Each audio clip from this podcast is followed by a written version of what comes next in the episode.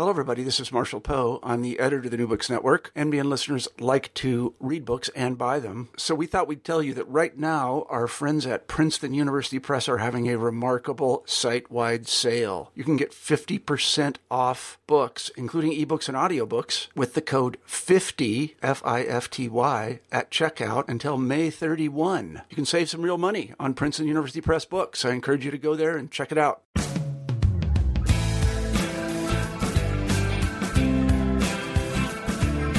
Welcome back to New Books in American Studies. I'm the co-host of the channel, Lilian Barger. My conversation today is with Russell Rickford, Assistant Professor of History at Cornell University.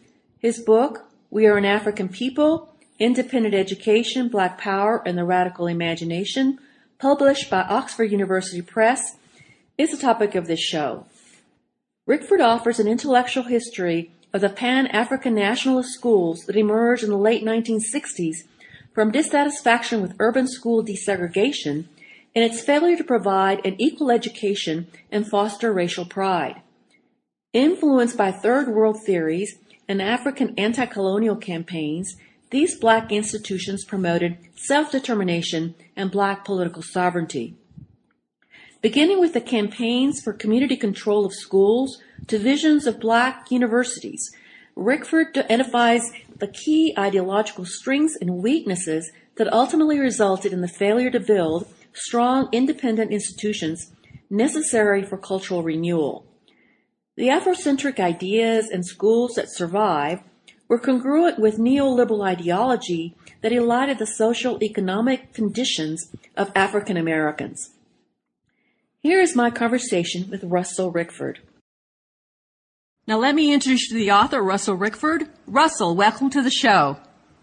Thank you. Thank you for sharing your thoughts with our audience. But before we get into the book, tell us a little bit about yourself, your background, and how you came to write We Are an African People. Okay, let's see. My background.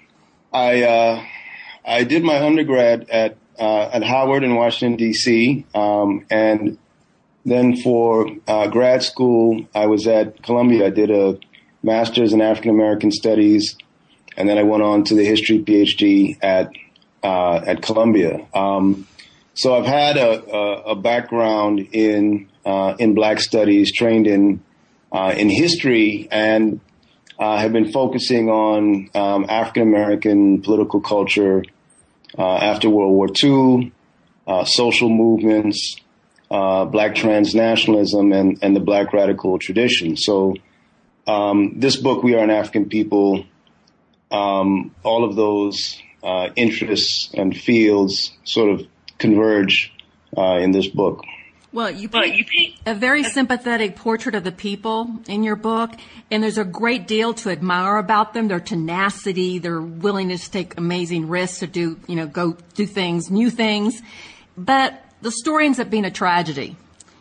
And that's what makes your book so poignant, I think, is mm. the potential was so huge of what mm. could be done, but what happened. So we're going to go through the story.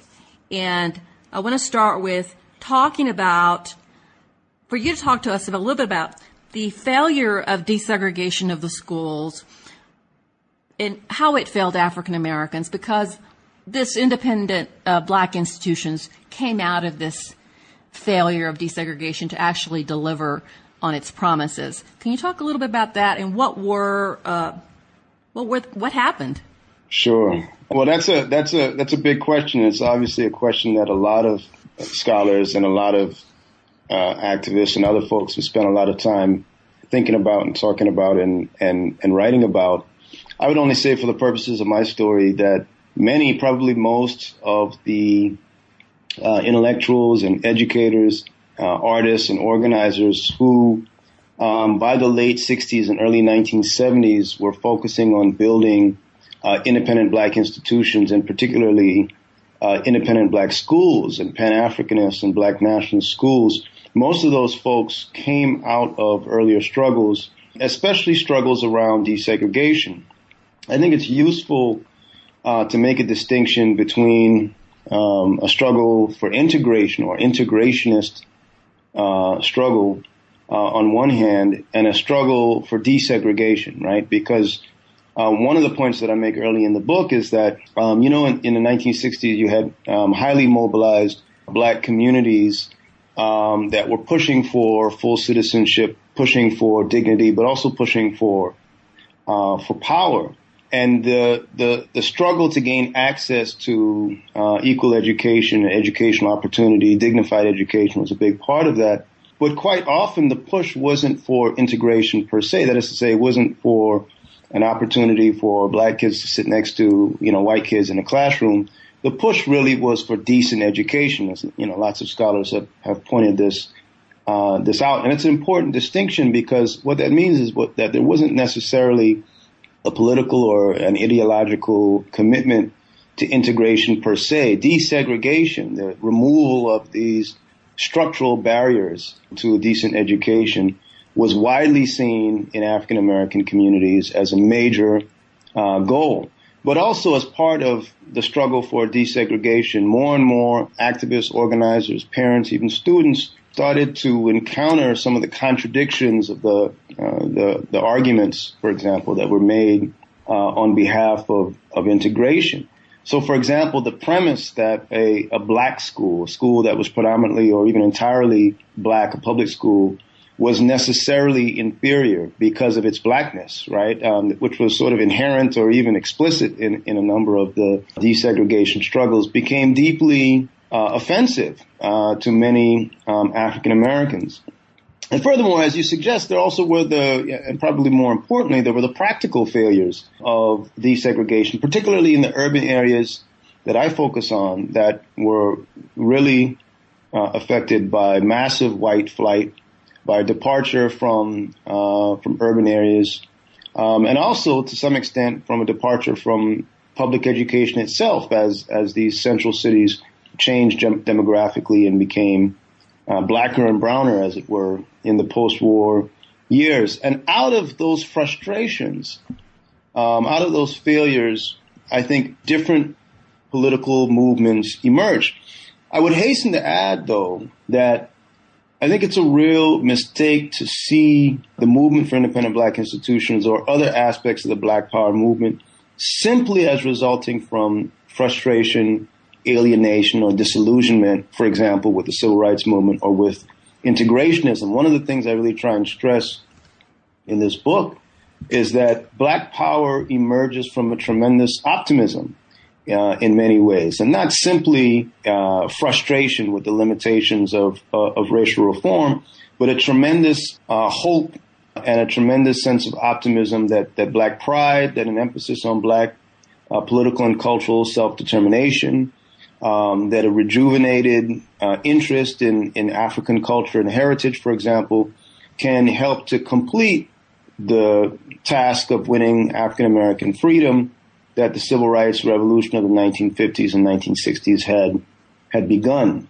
But by the late 1970s and certainly into the early 19, the, by the late 60s and into the early 70s, it was very clear to many activists and organizers that new political directions, uh, new movements were, were needed. Now, one of the things that comes out of this uh, failure of desegregation and the battle over integration and desegregation, all the and people standing in different places in this was this idea of community control initiatives, mm-hmm. of controlling the public schools in the in the neighborhood. Mm-hmm. What did that look like, and what where, what did that ideology come from, and what were the features of this community control schools? So the community control uh, movement, I think it's a good way of getting at these questions of ideological or, or pragmatic commitment to desegregation. Uh, community control was a, uh, a grassroots demand. It was a widespread demand in uh, many urban areas, larger cities, even smaller or, or medium-sized cities across the country. I mean, really, the epicenter of it was New York, particularly Harlem, and even more importantly, uh, central Brooklyn and, and the Bed-Stuy um, or Ocean Hill, Brownsville uh, area of Brooklyn. Um, and in these uh, communities, uh, communities in which there had been long-standing uh, and very aggressively fought battles for uh, for desegregation, many black and brown folks, black people, Puerto Rican folks, etc., came to the conclusion that the only way they could get a decent education for their children was actually to control uh, the schools to uh, control all aspects of the delivery and the fashioning of, of education. And, and so this became one of the most powerful movements, perhaps the most powerful movement in educational reform uh, over the course of the uh, the 1960s. This is a movement that I chronicle in the early chapters of my book because, again, the um, the struggle for independent black institutions and Pan Africanist schools was another outgrowth of the um, community control struggle. And in community control, again, you had a, a, a, range of ideologies. You had folks who ultimately were seeking um, integration.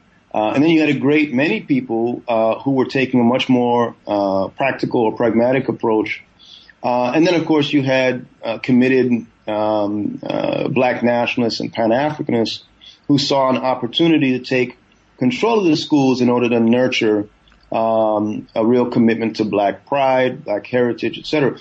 But even these categories of black nationalists, integrationists, in many ways, um, are porous and are not at all uh, mutually uh, exclusive. So I think that getting out of those those sort of um, categories, those rigid categories, is a good way to to understand the complexity of African American educational politics.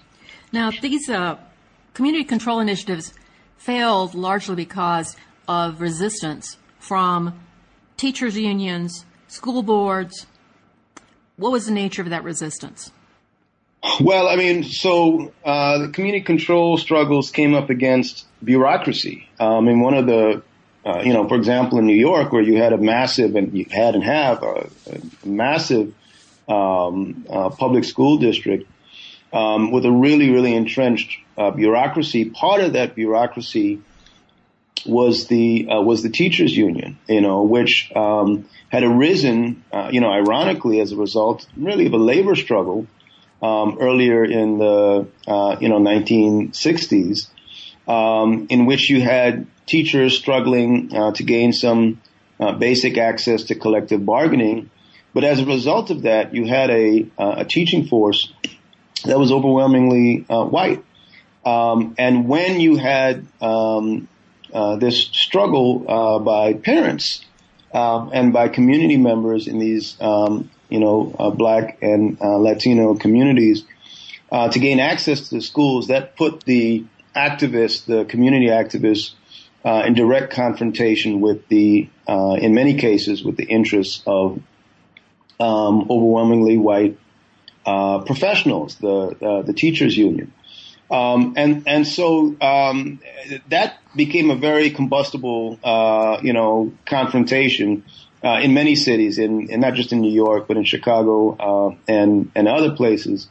Um, uh, in in some cases, you had uh, you know folks from both sides um, who were willing to um, really sit down to think creatively about um, how to uh, you know educate children that had long been uh, neglected and uh, and marginalized. But there was also a great deal of bitterness um, on both sides that came out of these episodes. So unfortunately, for example, in places like New York, you know, memories of um, Ocean Hill, Brownsville, and other struggles around community control really became uh, a moment of deep racial division, and those uh, divisions um, unfortunately have lingered uh, for many years. Now, the there was a tension that was that was happening here was because of the development of black studies. And what would be the nature of an education to black children in terms of uh, the books were very the history books were very white and is it a matter do we look at tokenism and uh, the black contribution in American history? What were the pedagogical differences between you know, how you teach black children and what you teach them. This was part of the whole mix of argumentation and, and, and a lot of uh, ill will. Sure. So, can you talk a little bit about what, how Black Studies, the emergence of Black Studies, was affecting this particular battle for community control and what was going to be taught in these schools? Sure. Well, as many fantastic scholars um, have um, have argued, you know, black studies. Uh, there's been such a uh, an amazing explosion of of great uh, books on the topic of uh, of black studies, and I won't mention any of them because I know if I mention two or three, I'll, I'll miss another two or three that are equally important and fantastic. But um, those scholars clearly have established how important um, the Black Studies movement was and just how profoundly it changed the course of education, um, not just higher education, but education in general um, in the United States and beyond during this um, uh, period. Uh, you know, those um, struggles over uh, over Black studies, over making the curriculum more inclusive, acknowledging the uh, history um, of uh, peoples, non-white peoples, non-Western peoples, not just African Americans, for example, but indigenous um, uh, Americans, etc. Um, those didn't; those battles didn't just unfold at the college level um, but they really happened at the primary school and secondary school level um, as well. I mean, these are these were really really contentious uh, battles. You know, for example, in New York secondary schools, high schools. Um, there were a number of pedagogical and philosophical debates that were unfolding within those movements. One of the questions was, you know, what exactly are you educating, you know, black and brown children for? Are we educating them in order to um, uh, become, you know, fully functioning members of the existing society? Are we educating, um, uh, you know, black and brown children um, in order to uh, politicize them, in order to uh, so that they may go go ahead and help to build a, a, new society? you know, what is the nature of the black history? I mean, everybody agrees, know, all liberals and progressives agree that we needed more black history. Uh, but to what end, I guess, is, is, is the central question. You know, you had black, um, you had activists who were emphasizing black separatism. You had activists who uh, took more of an integrationist approach, um, et cetera. They were also struggling both within public schools um, and in independent black institutions to pursue uh, these same goals. Um, and in fact, as as we entered the 1970s, um, a number of Black Studies advocates grew somewhat disillusioned with the um, the outcome of those struggles for Black Studies because uh, while on one hand you'd had an explosion of um, Black Studies programs and departments, many institutions of higher learning all across the country, in many ways um, uh, those programs uh, weren't fully pursuing the activist goals the internationalist agenda, the Pan Africanist agenda, the community based grassroots agenda that many um, activists and intellectuals originally had uh, had envisioned. So, independent black institutions again became uh, the emphasis on independent black institutions became a way that um, advocates of black studies uh, could argue for a more autonomous um, political and pedagogical uh, program and approach. Some, some of the struggles were over uh, what was a what are black values, mm-hmm. what is a black style of teaching and learning.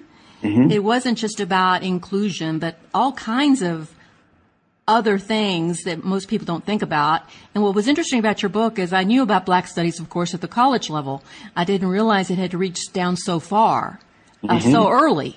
I knew it happened later, but I didn't realize it was there so, uh, so early. Now, the the history of movement schools, you spent your third chapter talking about uh, some of the longer history of movement schools, including, you know, the role of the black church, Marcus Garvey, and the freedom schools that preceded these independent black schools. Can you talk a little bit about it? Um, and what were the changes within the civil rights movement and SNCC and black, the uh, rise of black power that sort of brought these black national schools back? Sure. Well, so the you know black black nationalism, uh, Pan African and Pan Africanism are obviously very old political traditions in African American life. Um, uh, they go back to the 18th and 19th centuries, obviously. Um, in the 20th century, one of the most uh, important and powerful uh, black nationalist and Pan Africanist movements of the early 20th century is the Garvey movement, uh, Marcus Garvey and the Universal Negro Improvement Association. And of course, um, a centerpiece of the UNIA's program, of Garvey's program, uh, was the schools, um, uh, independent schools.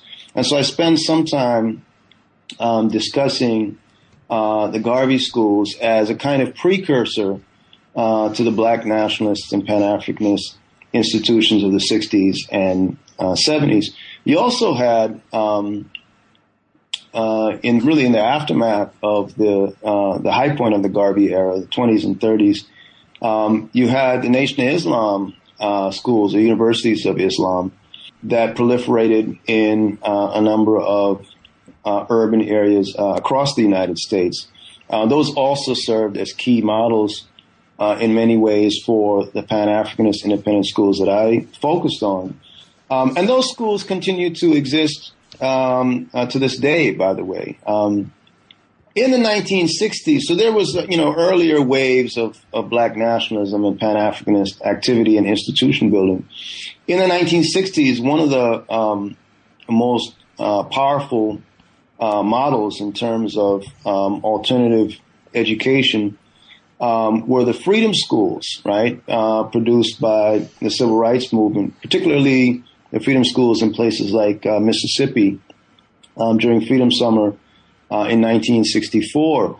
Um, and the freedom schools were uh, basically they were grassroots institu- institutions. They were outside of um, the regular school system, and they were specifically designed by activists, by, for example, members of the Student Nonviolent Coordinating Committee and other organizations, uh, to politicize uh, children um, and uh, on one hand to recruit for for the movement, for the civil rights movement, but also to introduce broader ideas um, that uh, were almost never covered in in the segregated schools, um, white or black. Uh, qu- larger questions of citizenship, um, uh, questions of black history, uh, black internationalism, uh, etc.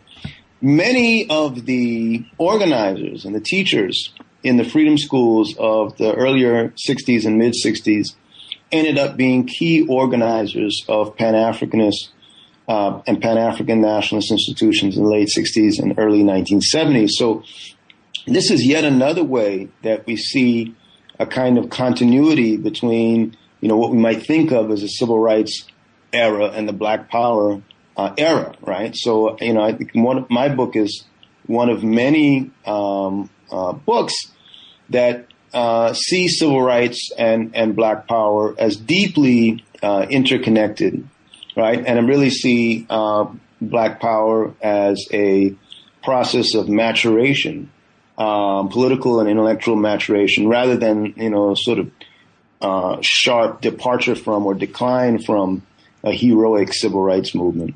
Now, these ind- independent black schools were they were in storefronts, homes, basements, were what, and they were um, the funding was almost non-existent. They, whatever they could raise from their own communities, and you have a couple of people that are really interesting in your book, and one was the the East Palo Alto uh, Nairobi School that was started by Gertrude Wilkes. It was a very interesting story. Can you talk about her a little bit? Sure. Well, uh, Ms. Wilkes, uh, Gertrude Wilkes, was she was a fascinating. She is a fascinating uh, figure. She's still living uh, in, in, in East Palo Alto. She's um, she's got to be well into her 80s. She might well well into her late 80s uh, at this point. But Gertrude Wilkes um, was one of the one of the most important leaders in terms of uh, independent black institutions on the West Coast. Uh, so she was the founder of the Nairobi Day School and High School um, uh, which was really a it was a uh, private educational complex, black educational complex in East Palo Alto, which was a small black um, suburb in the San Francisco Bay Area. Um, and she was really a pioneer. I mean, many of the schools that I focus on in the book, uh, uh, for example, East Coast schools like the African Free School in Newark, New Jersey, or Uhuru Sasa Shule uh, in in Brooklyn, New York, those uh, uh, arose uh, by the late 1960s. African Free School was very early, um, but Nairobi Day School actually preceded almost almost all of them. Um, and Gertrude Wilkes, like many of the the activists who I uh, chronicle, began as a staunch advocate of uh, of integration.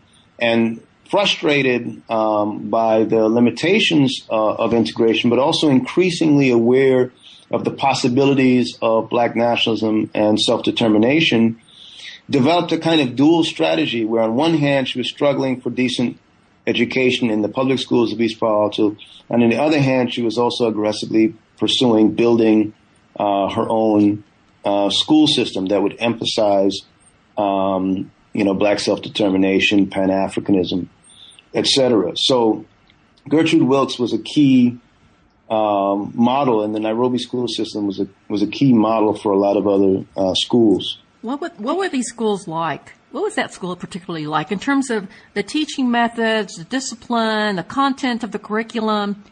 Do you have any uh, insight into that? Well, they really um, they really varied. I mean, uh, so you know, this is a moment of tremendous educational reform more broadly. Um, this is also the moment of the counterculture. This is the moment of uh, free schools. Um, this is the moment of the deschooling movement. So this is um, a time in which there are lots of critiques of the sort of traditional um, stand and deliver, you know, teaching style in the Little Red uh, schoolhouse. Um, some of the schools that I chronicle really drew upon those uh, alternative ideas and those educational reforms in terms of pedagogy, in terms of the question of discipline, um, in terms of every aspect of the educational experience. Many of the schools were more traditional or were more conservative um, and sort of rejected the ideas of the free school movement as basically the domain of, of white uh, middle class uh, liberals. So it really did um, uh. Uh, and furthermore, you know, the thing about my book is that my book really is an intellectual history. So it really was looking at these schools as a uh, way of understanding ideological evolution, the, the, the change of political ideas um, over time, right? Because I was fascinated by the whole idea of institution building, the idea that black folks could build parallel structures, you know, what they thought of as sort of indigenous structures in, uh, within inner cities, um, that could serve as, you know, almost the provisional infrastructure for a new society, a new nation, right? So the, the watchword at this time was, was not integration. It was national liberation, right? Black folks, um, uh, were part of a national liberation movement. Um, so I don't spend too much time talking about, you know, what I call the inner life of the schools in terms of governance, in terms of sort of specific pedagogy. I do spend some time, but mostly I'm interested in the formation of the, of the schools um, and understanding the their attempt to translate these ideologies, Pan Africanism, Black self determination, um, to practice those ideologies, to translate them into action. Now we've uh, we've mentioned Pan Africanism many times already, and so this was not just about African Americans in the United States. Pan African nationalism was a vision about people of African origins or uh, heritage uh, uniting across the globe, regardless of where they were. Can you talk a little bit about the ideology of Pan Africanism and how what parts of it that the African Americans pick up. Sure. Well, this this moment, of course, is also um, a time in which you've had for several years, by the late '60s and '70s, you've had the African liberation movement um, beginning in the uh, late '50s and, and and throughout the '60s. Um, you see, um, you know, African independence movements, liberation struggles um, becoming victorious and having a, a tremendous uh, political and cultural influence on um, black people, not just in the United States, uh, but throughout the West and throughout the uh, diaspora. Uh, so that was a backdrop of the civil rights and black power movements in the United States, the question of African liberation, the question of Caribbean uh, liberation, and the question of third world liberation, or third worldism, as I like to call it, uh, more broadly. That had a a, a, tremendous impact in terms of how um, organizers, um, intellectuals, and activists were uh, thinking about the process of education and thinking about the possibilities of education. So, for example, many of the schools that I uh, look at, including uh, schools like the Center for Black Education uh, in Washington, D.C., or Malcolm X Liberation University uh, in North Carolina, ultimately Greensboro, North Carolina, were very interested in preparing students, preparing young people, um, not just for life within the United States, certainly not for life within corporate America, but actually preparing them, um, giving them the not just the ideological preparation, but the technical skills that they would need, in theory, to uh, go to parts of the quote unquote black world, so go to you know young Caribbean nations, emerging African countries, um, and help to participate directly in the nation building process. So participate in building infrastructure, um, you know, working in hospitals, etc. So that was very much part of the Pan Africanist um, thrust. This idea that um, African American struggle was was part of a much larger struggle uh, for Black self determination. Um, all around the all around the world. So you know, this book is really a book about internationalism. It's it's a book about transcending more parochial ideas about education, uh, about black politics. Um, and ultimately, it's about movement because many of these figures went abroad. You know, for example, the Sixth Pan African Congress in Tanzania and East Africa um, in 1974 was a major uh, meeting point and turning point for many of the uh, African American um, organizers and activists who built these and ran these uh, independent schools. So really, the book is about a movement of ideas and a movement of uh, of bodies. So what was interesting was when they went to Africa to this Pan African Congress, what they found was not what they thought they were going to find.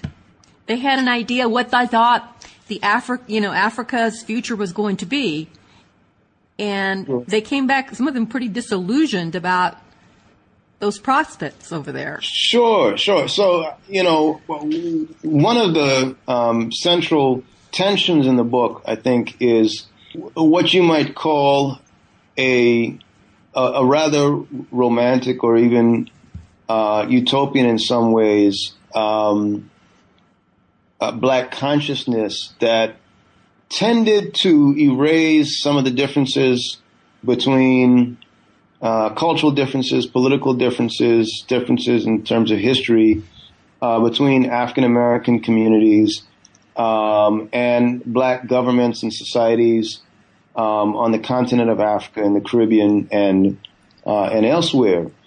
Uh, I, you know, I'm being careful as I say this because uh, you know it's easy to uh, dismiss movements as uh, utopian in a uh, in a derogatory sense. Um, one of the things I try and celebrate in the book is um, the the breadth and the vibrancy of the radical, you know, as we say, the radical imagination um, that was part of this Pan Africanist uh, project. By the same token, uh, you know, a lot of folks realized once they were able to venture out into the world, once they were able to travel on the continent of, of Africa, once they were able to see uh, post-colonial societies and interact in some ways at, at many high levels. Uh, speaking of the Sixth Pan African Congress, interact at very high levels um, with uh, government officials. That uh, there were profound differences uh, between um, uh, African Americans, the situation and experiences of African American and those of uh, other African or African descended people around the world. Now, I think at best, um, those often jarring experiences could lead to, could lead to further political maturation and political development and evolution. I think that was the best case scenario. That's not always what we saw, of course. In many cases, it could lead also to a sort of withdrawal from the international sphere and a return to more parochial um, uh, outlooks. But I think that the book is not, it's not, I mean, you said early in the interview, um, or the discussion, you, you used the word tragedy. And I think that certainly there are tragic aspects. Um, but I see the book as hopeful because it, it, it tries to highlight the process of, of political growth, right? It really does not, it tries to avoid seeing either these institutions or uh, the organizers who ran them as static, right? So to really be attentive to um, political change, to political transformation. And one of the transformations was that I saw and I tried to chronicle was a shift from a, a kind of narrow, what I call racial Pan-Africanism to a much broader, what I call left Pan-Africanism, which was a Pan-Africanism that was rooted in anti-imperialism, a Pan-Africanism that didn't um, uh, just support post-colonial governments because they were black, um, but tried to think about what liberation meant uh, for those societies, for working people in those societies, and understood some of the problems, for example, of neocolonialism. Right. Um, so I see this as a much more promising iteration of of Pan Africanism at the time. Yeah, because you do talk about the these uh, early schools, uh, nationalist schools in the United States, uh, were, were rather conservative in their outlook and what they were trying to, and they were very much about race, but uh, was very sort of conservative and even conservative in their in their methods of teaching and what they were teaching.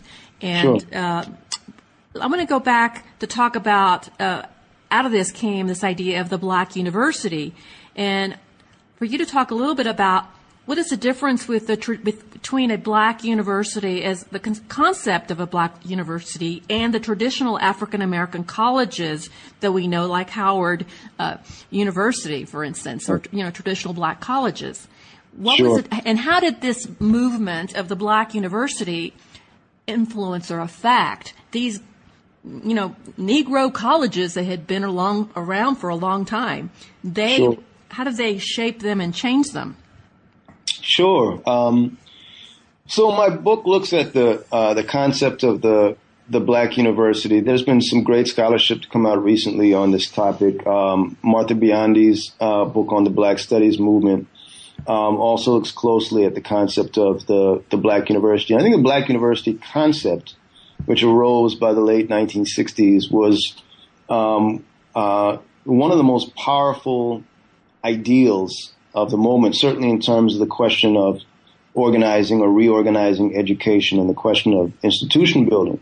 And of course, you know, what was meant by quote unquote black university at the time was not simply HBCUs, right? Historically black colleges and universities, you know, whether we're talking about Fisk or whether we're talking about Lincoln or whether we're talking about, you know, the Atlanta schools, Howard University in Washington DC in many ways, um, the black university concept was a critique of, of many of those institutions, particularly elite um, schools like uh, like Howard. Um, and in fact, you know, you talk about the Black Studies uh, revolt. Um, well, there was a major rebellion uh, on the campus of Howard University um, around the question of, of Black Studies and around the question of making the institution more relevant uh, to Black people uh, to black folks in Washington D.C., Northwest Washington D.C., where Howard is, is situated, um, but making HBCUs more relevant to to the black struggle uh, and to black people in the United States and around the world. Um, so actually, uh, that struggle uh, at Howard University um, was very generative in terms of um, helping to to nurture and give rise to um, independent black uh, uh, institutions. So the black university concept, in short, was um, the idea that um, you could build an institution of higher learning that was not that didn't exist in an ivory tower, that was not part of the white power structure, but that could serve in very profound and intimate ways all the social needs of uh, rank and file black folks, working class and, and poor black people, particularly in, in urban areas, right? So it was the quest, I mean, really a very theoretical quest in many ways, um, to build those kind of institutions, but not just a theoretical quest, of course, um, because it actually produced, uh, you know, brick and mortar um, ex- experiments. Well, you've got the Malcolm X Liberation University, which you talk about with uh, Howard Fuller, who started that. And the whole idea, of course, was that universities couldn't just be academic centers; that they had to be engaged with the neighborhoods and this is the, the community around them, Right. And uh, talk a little bit about Howard Fuller because I thought he was a very interesting person. Yeah, yeah, he's a fascinating, a fascinating guy. Um, so his name uh, at this time was Owusu Sadaukai. He took the name Owusu Sadaukai. Howard was one of the most uh, um, one of the most powerful intellectuals of the movement, one of the most influential, um, not just of the Black independent school movement, but but really of the Black liberation movement at this time. And he was one of the key figures in the founding of uh, African Liberation Day, which was one of the most um, important manifestations of um, Pan Africanist politics in this in this period. Um, Owusu Sadaukai was uh, the founder of Malcolm X Liberation University, um, originally in Durham uh, and then ultimately in Greensboro, uh, North Carolina.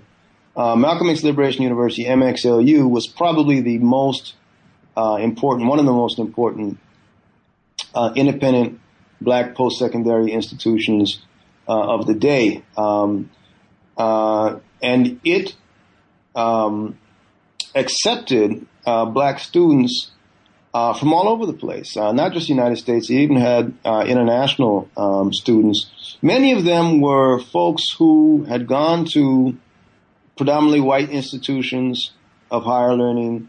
Some that had gone to HBCUs uh, and had been kicked out, for example, for political activities. So there were politicized, radicalized students who were looking to um, participate in a truly unique experiment in, in black self-determination and in Pan-Africanist education. So those kind of figures flock to uh, MXLU in uh, uh, in North Carolina. Owusu Sadaukai then went on to be, as I mentioned, the key figure in the founding of African Liberation Day celebrations, um, which were really at their height in 1972 or 1973. And this was, you know, again, before I, I, I emphasize the question of political maturation. So you had, by the late 1960s, Pan-Africanism, probably one of the most powerful uh, political tendencies within Black Power, and seen as sort of the inevitable um, culmination of the Black Power concept. But by the early 1970s, figures like Owusu Sadaukai, Howard Fuller, were uh, really instrumental in taking Pan Africanism to the next level. So rather than um, uh, going beyond a kind of a romantic uh, cultural nationalism, going beyond even a racial essentialism that saw, um, uh, you know, racial kind of racial ties, mystical, you know, racialism as as the most important connections between black folks in the United States and black folks in the diaspora and on the continent. Going beyond that and thinking very concretely about how the oppression of African Americans economically, politically, culturally is linked to the ongoing oppression um, of black people, working people around the world. And African Liberation Day, which raised funds and support for ongoing uh, liberation struggles on the African continent, particularly Southern Africa and the Portuguese colonies, was the sort of outcome of that shift to a far more, what I would uh, define as a far more uh, politically promising version of Pan Africanism. Now, the in- uh, institutions, the black institutions, these independent schools, uh, they faced several challenges that really sort of became their decline.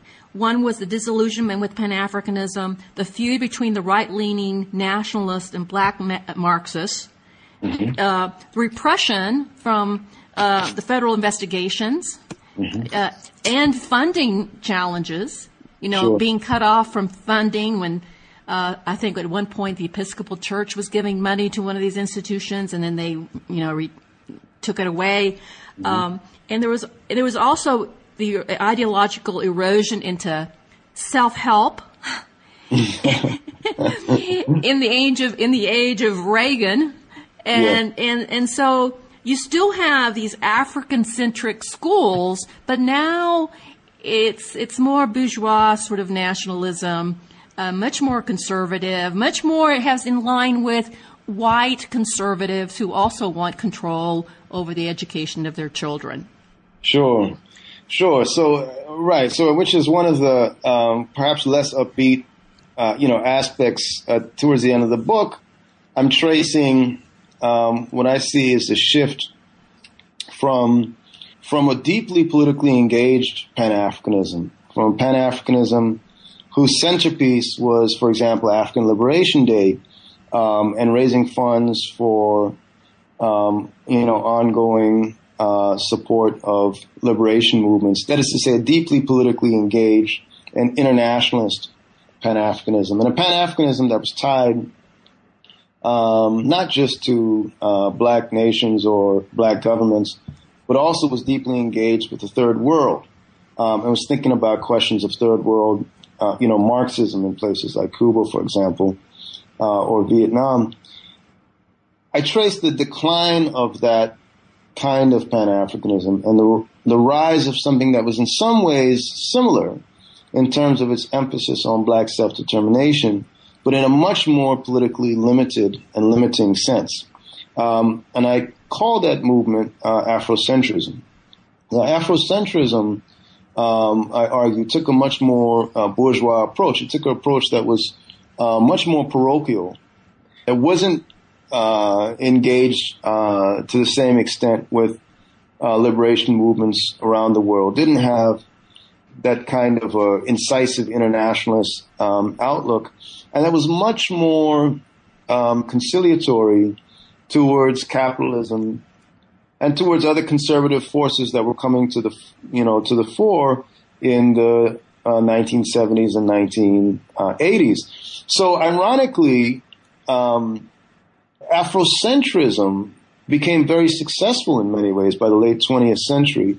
Uh, there were, for example, many, many Afrocentric schools, uh, both within and outside of public education systems in many major cities. But uh, I argue that these schools, by and large, I mean, there, there were some, there were some, some sort of counterexamples um, that I cite, but by and large, these schools weren't committed to the kind of open-ended, radical political project that many of the independent black institutions at the height of the late 1960s 1970s were. This is why this is why I said that your story was a, a tragedy, tragedy. because there were because there was so much momentum and possibilities and just an imagination that was just some people call it maybe utopian, but I, I agree with you. Utopianism can be used as a way to say something is you know uh, not very smart or, or, not realistic or pragmatic, sure. but but I think it was a, pretty powerful, and it seemed like it, all these reversals, all these not only internal conflicts but also external pressures. Sure. It just it, it caved in. It was it, and it ended up with what you end up in the end. So that's why I think it's that's the tragedy of it that there was the sure. potential was tremendous. Sure. Well, you know, um, well, this is a question. This is a philosophical question in terms of how we how we read and, and I guess how we write history uh, and for what purpose to what end, right? Um, I think it's really important to study all of those factors that you mentioned, the internal collapse, um, the external pressures to understand uh, the repression, to understand COINTELPRO, to understand the uh, internal feuds, you know, what was called the two-line struggle, as you mentioned, the, the uh, long running and deeply destructive conflict between black Marxists on one hand um, and more conservative black nationalists uh, on the other. Um, but again, I I tried to highlight, I think, throughout the book, and even towards the end, uh, where there's a lot of bad news, right, about some of the conservatism of of uh, Afrocentrism. I tried to highlight the promise of these ideas and the fact that they they never really died, right? They they um, they're always there. Quite often, they they seem dormant but the ideas of black self-determination, um, black internationalism, some of the anti-capitalist uh, ideas, um, some of the, the, the third worldism, um, uh, they, they, these movements leave behind embers that can, that can reignite, you know, is, is, is how I like to put it. Um, and I see in some ways that we see, you know, movements like Black Lives Matter, um, that include some elements of this question of independent institutions. We've seen, you know, not just in Black Lives Matter, but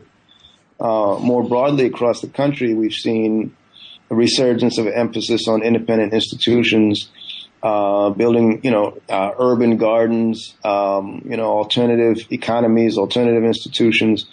Um, so I think that these ideas, uh, you know, they, they, they, they, they keep their currency. Um, and even though the immediate movements may be defeated or may collapse, there's tremendous uh, promise for um, alternative approaches and for movement building uh, in the future. And so I, I, hope that this book, um, like I hope all my scholarship is, um, serves as, as a model, sometimes a cautionary model, uh, but also helps to inspire future struggles. No, I think they're very inspiring. The stories are very inspiring about what it is that that these people were, these ideas, and could we use these ideas again? Okay, mm-hmm. could we use these ideas to deal some, with some of the incredible problems that we're ha- we're having right now? This idea of independent institutions that are close to the people, right. instead of far away in bureaucratic systems.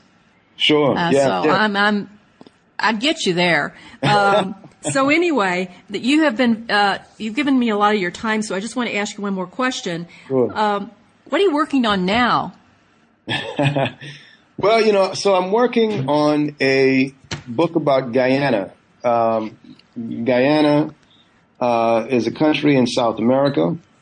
Um, it's actually my native land. I was born in Guyana in the 70s uh, and grew up. You know, my family moved to to the U.S. I grew up in Northern California, um, beginning in the 1980s. Uh, but I, I, was drawn to Guyana for a number of reasons. Uh, this moment in the 1970s, I'm fascinated by. And during this time, Guyana became for some African American leftists, progressives, and Pan Africanists, um, became a very important site politically and culturally, um, a site of tremendous promise. Um, and there was even a small trickle of uh, migration to uh, to Guyana. It's it's in South America. It's former British colony, but it's very much part of the part of the you know culturally it's part of the and politically part of the uh, Caribbean. Uh, so I'm doing an uh, a book about the sort of place of Guyana in the radical African American imagination of the 1970s, and it's looking um, at you know, folks who actually went to Guyana, so black African American expatriation in, in, in Guyana. Um, but more broadly, I'm thinking about the idea of how Guyana was being imagined, how it was being conceived as a political destination, as a place that was providing sanctuary, for example, for um, African American, you know, political uh, prisoners. Um, so this is, you know, a confrontation of questions of, uh, again, of exile, uh, of expatriation, but also some of the ideas of nation building and internationalism that, that I touch upon in, in this current book, We Are an African People. So I think it's a very, it's a project that's, that's linked in many intimate ways. Um, but it's also quite new because I'm sort of re- trying to refashion myself as a Caribbeanist. So there was a huge stack of, I've got about 100 books stacked up in my office that I have to read. I, and I got to teach this semester too. I don't know how I'm going to get it done, but I'm, I'm going to, by the end of it, I will have uh, refashioned myself, uh, as I say, as a, as a Caribbeanist. I'm looking forward to the project. Okay. Uh, thank you, Russell. Thank you so much, Liam. This has been fun. And thank you to our listeners for tuning in to another edition of New Books in American Studies. It would be a pleasure to hear from you. You can reach me through my website, www.lilianbarger.com. This is your host, Lilian Barger.